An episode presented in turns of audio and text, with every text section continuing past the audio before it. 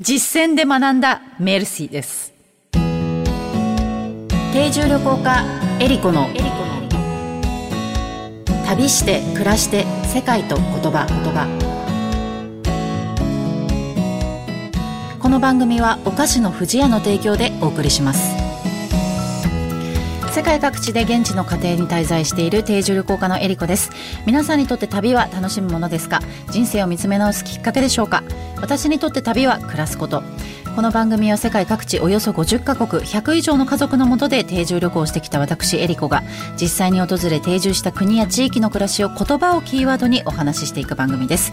今回はプロサッカー選手の指宿博さんをお迎えしての旅です。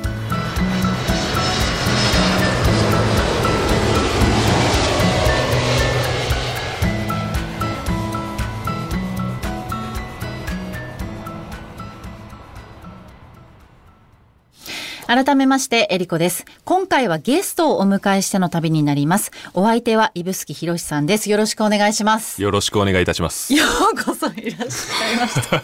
ご無沙汰してますすごいいい声ですね。はい。はい、指宿博さんなんですけれども、簡単にプロフィールをご紹介させていただきたいと思います。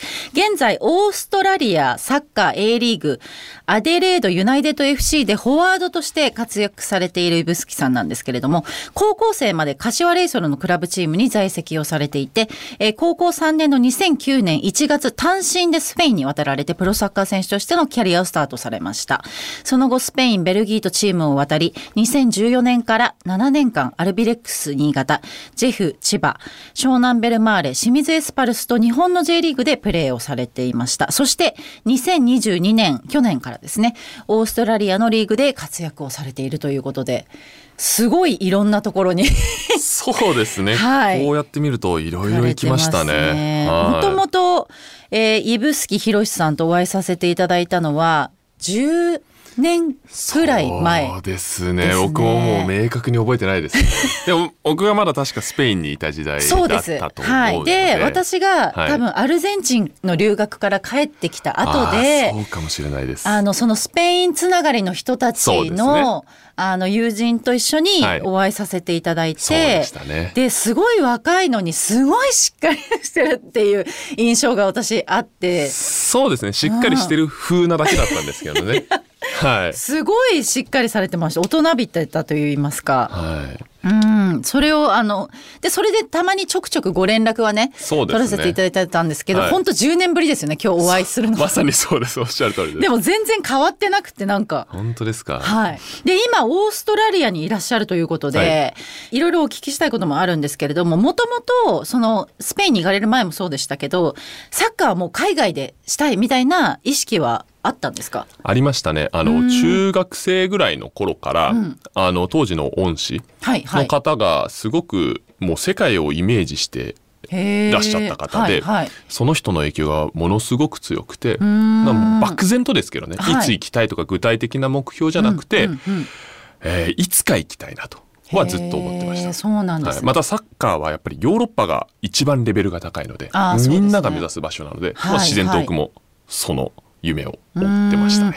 多分、ひろしさんが初めてですよね。この最年少じゃないですか。で、多分そうだと思います。スペインリーグに行かれたのはそうです。あの J リーグを経験せずにせずに高校生からダイレクトでスペインリーグでに行ったのは多分というか海外に行ったのは僕がもしかしたら初めてじゃないのかなとは思います。そうですよね。はい。でも不安とかなかったですか？そのままだ若いっていうか幼い。そうなんですよね。不安なかったんですよね。本当にあの行けることが楽しみだったので。そうなんですね、はい親も全然心配せず。親は心配してると思います。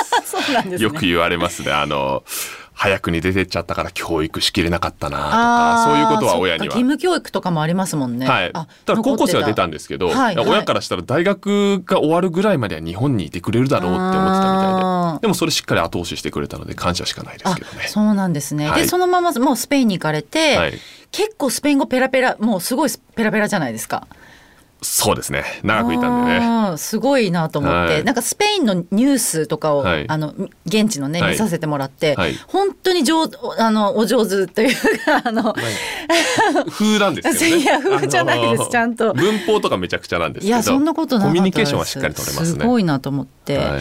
であのこの番組自体が旅と言葉をこう、はい。あのテーマにあのお話をさせていただいてるんですけれども何かこの旅と言葉のエピソードってありますか、そうですね。まず最初はやっぱり僕が一番最初に行った都市、はいはい。えー場所であるスペイン、はいスペイン。そこのさらに僕が行ったのはスペインの中でもジローナはい。という、えーバルセロナよりも少し上のフランス国境のに近いところに位置する都市なんですけれカども。タルーニャ州ですか？そうです、はいカタルーニャ州で、はい。まあ、バルセロナからだいたいフランスの方に車で1時間ぐらい行ったところにん。電車だと今30分で行けるんですけど。へえあるあのー旧市街と、ん。旧市街っていうのは向こうなのでカテドラル、えー教会だったりとか、はいはい。えー昔のローマのなんか時代の歴史遺跡が残る建物と新しい町が、こう融合した感じなんですね。融合したすごいまあ、小さい町なんですけど素敵な町で、うーん。近くにはビーチもあり、おおはい、っていうすごく素敵なところで僕のキャリアをスタートしたんですけれども、ど。はい、その当時、はい。えー僕が、えーまだ17だったんですね行った時。で両親もいなくな一人でいきなり向こうに行って、大学の寮で生活を始めて。でサッカー場のすぐ横だったんですけれども、そこには、えー街の中心じゃなくてちょっと外れていたのではい。レストランがもう近くに1個しかなかったんですね。はい、えで自炊もされてなかった？もちろんあの普通に高校生活を送ってたんで お母さん親に弁お弁当作ってもらって、はいはいはい、はい、っていう生活だったので自炊もしたことなければ、うんうん。まあ洗濯もしたことないですし 家事なんてしたことなかったんですよ。全てがもう初めての状態で。そうすね。サッカーしかしてなかったので、へえ、はい、なので自然とやっぱり自炊ちょっと頑張るんですけど、うーん本当にお肉焼いたことないっていうレベルからスタートなああーわかんないですもんね、はい。だってね使い方そうすると自然と近くにあった一個のレストランにうん。昼と夜通うようになるんですね。へえ、はい。それなんかサッカー選手の光景でよく見ますね。なんか。そうでもそうかもしれないですね。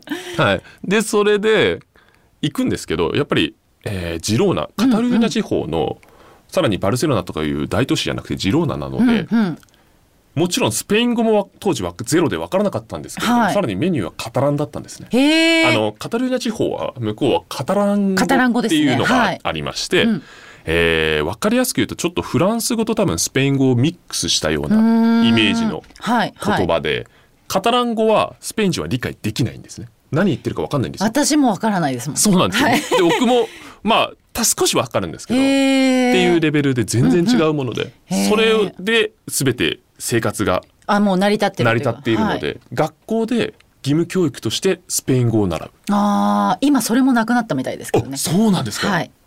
私がバルセロナに2018年に行ったんですけど、はいはそれがなくなってもうカタラン語のみにになってねはい。で行った時はもうだからあのなんていうんですか表札っていうかああいう、はいプロパガンダっていうか、はい。あの広告とかも全部カタラン語だったから、ななんんかスペインに来た感じがしないなっていう印象はあります私すは。ごいですね。はい。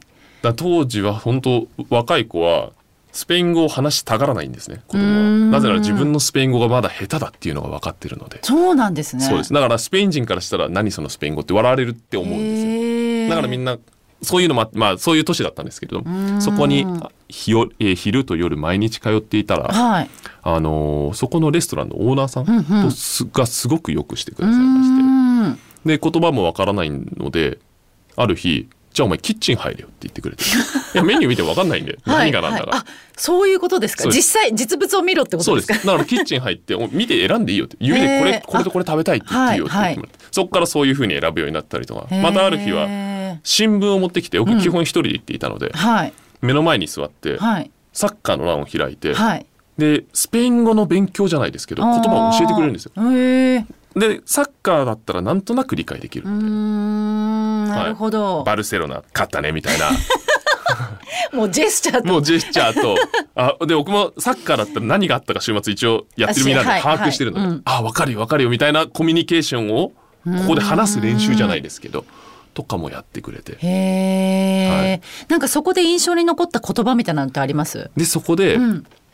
えーっと今でも強く印象に残ってるのが、はい。メルシー。メルシー。メルシー。あのフランス語になってしまうんですけどカタラン語でもありがとうはグラシアあスペイン語だとグラシアスなんですですね。もグラシアスじゃなくてメルシーって言うんですよ、へえそうなんですね、ちなみにペルシャ語でもメルシーって言います。そうなんですねいらん。結構メメルシーそんなに使われてるんですね。そうなんですよ。はい。そうなんですよ。えー、あでもそのメルシーが普通だ普通のグラシアスってことあそうです。普段からメルシーってありがとうはメルシーって言うんですけど。でだからその後にそのおレストランのオーナーさんの、うん。えー家にも呼んでいただいてへえ優しいですね。よ。でそこからもう家族ぐるみで仲良くしてもらえるようになって。あ週末僕の試合あるんですけど試合とか出なかったら家に行って、はあみんなでサッカーの試合をそこの家族の一員として見るみたいな そのぐらい近しくなって。へえもう住んじゃえばよかったんじゃないですかそこに。いや本当そうですよね 今私だったら多分住みそうですけど。本当住みたかったですけど、はい、で結果、ん。あのーそれそのその後10年後ぐらいにうんうんうん。僕が日本でパートナーとはい見つけて結婚するんですけれども、はいはい。そこの結婚式にも来てください。えー、感動的ですね。でもまさになんか全てがメルシーだなっていう。すごい。それでメルシーを今回選ばせてもらったんですすごいまとまってる。えー、ありがとうございます。そういうはい。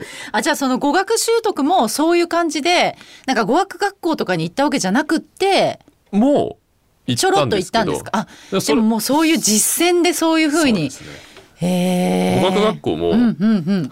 あの1週間に2日間、はい。えー2時間1対1でやってたんですけど、うんうん。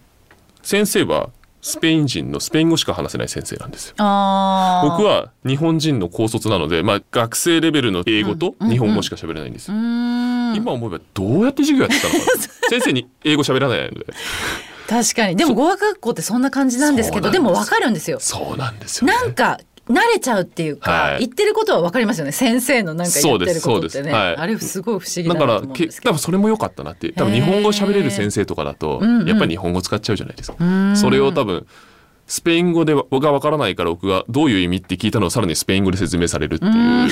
そういうのを繰り返してるうちに多分、喋れるようになってきたんですね、はい、なのでスペイン語の場合はあの頭喋る時は日本語に訳さないでそのままスペイン語であ考えてスペイン語で話せるようになりました。あー。それがでも楽ですもんね。楽ですね。うん。はい、あと会話のテンポも崩さないですし。はいはいはい、はい。えー、でも面白いですね。じゃあ皆さんもしね、はい。そのジローナとか、はい。あとはえっ、とそのカタルーニャ州に行った時は、グラシアスじゃなくてメルシー。メルシーなんですか？メルシー？どうなんですかね。メル、メルシーのメルシなんかぽさ出せるんで、そっちでもいいかわかんないですね。そうやって言ってもらったらはい通じるってことですよね。あと喜んでもらえるかもしれない。ああ確かに確かに。向こうの人たちカタルーニャ語を使ってくれると喜でぶ。喜ぶんですね、はいえーこれはでもいいことを聞きましたね、ぜひなんか行かれる方がいたら試していただきたいですねはいはい今回の旅ゲスト、えープロサッカー選手の指宿博さんとお届けしましたありがとうございまありがとしたうございました。旅して暮らして世界と言葉言葉。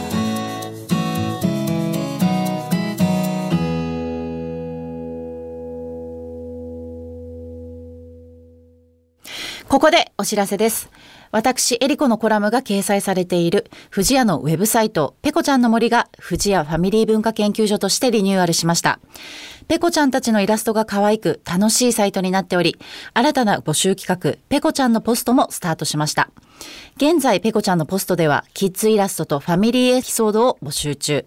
毎月ご応募いただいた中から一部をサイトに掲載します。ファミリーエピソードはお菓子のプレゼントもあるので、ぜひ応募してみてください。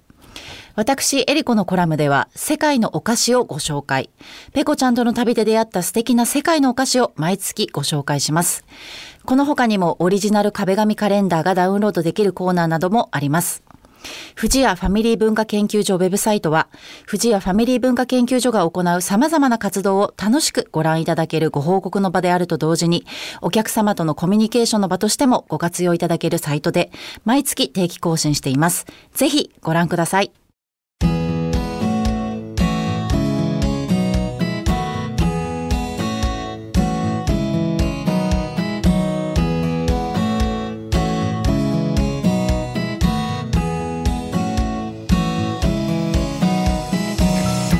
ではメッセージをお待ちしております。メッセージの宛先はメールアドレス eriko.joqr.net までです。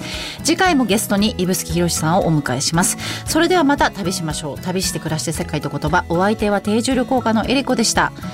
アデオ。